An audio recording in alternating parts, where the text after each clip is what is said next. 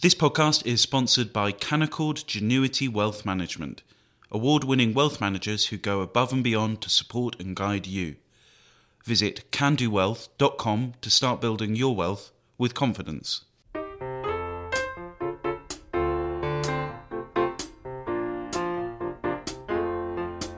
Hello and welcome to Coffee House Shots, the Spectator's daily politics podcast. I'm Isabel Hardman and I'm joined by James Forsyth and Fraser Nelson.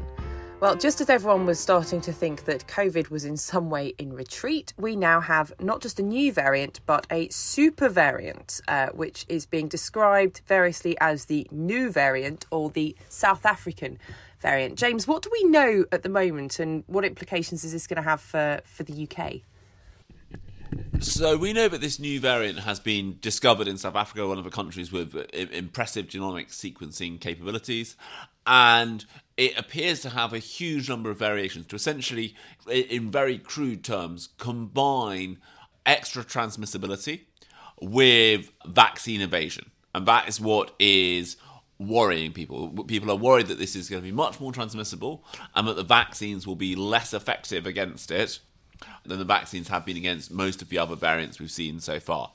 I think you can see the concern here from not only the fact that the UK has put South Africa and several other southern African countries on the red list, but Sajid Javid has just told MPs that they're considering putting countries with strong travel links with South Africa on the red list in an attempt to, to try and buy some time.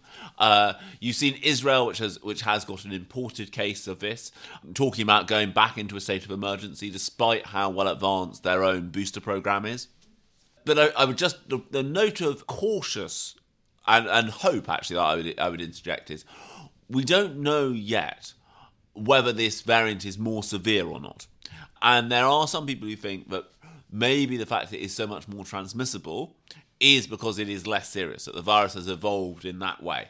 So I, I, think we won't know the answer for another couple of weeks, but I think that you know I think I think it is likely that we're going to see increasing travel restrictions for the next few weeks as, as the government struggles to, to work out how to deal with this, uh, and then a kind of wait and see to see how whether whether we're dealing with essentially a, a, almost a new pandemic in terms of having to adapt vaccines, get people revaccinated, or whether. As some of these other variants have been in the past, they turn out on closer inspection not to be as alarming as they were at first sight. Fraser, how alarmed are you and how optimistic are you about the government's preparedness for this? Well, over the last couple of years, I've kind of learned to reserve judgment on this thing. It's still very early days. There's so much that we don't know about it. Of course, it's quite plausible this could be a new variant which not only cuts through the vaccines, but cuts through previous natural immunity, in which case it would be effectively a new pathogen and we'd all be back to square one. You can't rule out that possibility, but similarly, we have to remember that this is the Nu variant, NU, because that's a letter in the Greek alphabet, several steps down from all the other variants that we've had so far, of which Delta was the last most significant one. So we've got then new means of far better means of treating COVID patients we haven't found any variant that makes a serious dent in natural immunity, which is held now by tens of millions of people right, right around the world. So I think we should neither be complacent nor panic about this, but be mindful that what we've got very good at now is taking a small amount of data and making huge extrapolations and drawing up worst case scenarios. It's perfectly rational to do that, but similarly, we have to remember how many other variants we've had, and that the natural life cycle of a virus is that it will become more contagious but less potent over time. That tends to be how viruses die out. So it could be, this could be good news. In the ideal situation, you get a variant which will spread immunity, but not necessarily clinical sickness. And it's the sickness that makes the big difference. We don't know anything about whether this new new variant literally is more dangerous than existing variants. So I'm personally going to reserve judgment, good or bad, for another few days until we find out a lot more. James, what about the potential impact or dynamics within the, the NHS? Because uh, we've got NHS leaders who've been warning that it's running hot already, and actually, that's not really due to COVID at the moment, is it? Yeah, I think this is one of the points that the NHS is in such a delicate state at the moment that even a smallish uptick in COVID cases would put it under huge pressure. And so I think that that is one of the concerns. I, I think that what you see the government trying to do with these travel bans is basically essentially trying to buy time. I think as Fraser said, I don't think anyone thinks this will stop this thing ever getting here. But it could, if it was as dangerous as people think, a travel ban might buy us a couple of weeks. Yeah, but a couple of weeks, given that, you know, with these mRNA vaccines, you can adapt them for the new virus very, very quickly, could be very useful. So I think the question is, what are you doing there? But I think there is another question here, which is the international community, I think, now owes South Africa support. Because, I mean, there's a really dangerous precedent here, which is you essentially say to countries like the UK does, like South Africa does, but do lots of genetic sequencing of the virus and so are therefore more likely to find new, new mutations of the virus.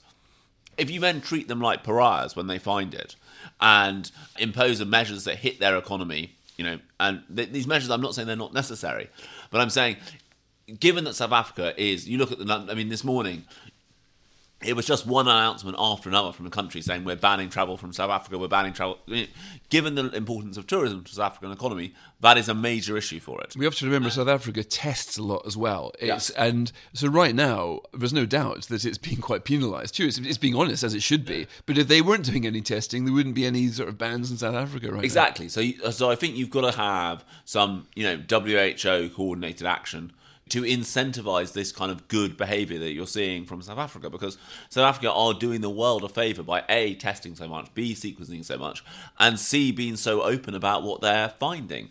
And I mean, you've got to make sure that countries don't suffer for doing that, but they get support rather than just being hit with travel bans and the like. And Fraser, the thing that a lot of people worry about even more than the NHS is whether they are going to get a normal ish Christmas this year. So, do you think we're heading for another Christmas lockdown, potentially at the last minute, with uh, people with large turkeys and no one to feed them to? Well, it, it, it's funny that I was um, I met Sajid Javid, the health secretary, uh, fairly recently, and he was quite confident about avoiding another lockdown, simply because our own COVID trajectory is so encouraging. The cases are still less than a third of what they were in January. And yes, the NHS is having a little bit of a meltdown right now. It takes, for example, 20 minutes to answer a 111 call in North Yorkshire, where this where this is supposed to be 20 seconds. But that's due to to the NHS's own problems. It's not due to COVID. But I think what we need to worry about is a sense of panic internationally. For example, you can see that there's a lot of things you can do just to be safe. Like we're banning travel to South Africa just to be safe. Now, let's say um, this virus turns up in Israel. Do we ban travel to Israel? We don't know yet. Say it turns up in the Canary Islands. Will, would you ban travel to the Canary just to be safe? You might do. You can easily see circumstances if this um, variant travels internationally but not Britain, then we're told that we can't go on Christmas holidays just to be safe. So I think those kind of things are a lot more likely than a national lockdown. We now know that the huge side effects that lockdowns impose on society and indeed on public health. So I think that would be a button that the government would re- wait until to press until the very last moment. But there are a lot of things that you can do meanwhile, mainly travel bans and um, and other similar things. I mean, right now, if you look across Europe, you can see sort of there's no Bavarian Christmas markets, for example. Um, Austria's in lockdown.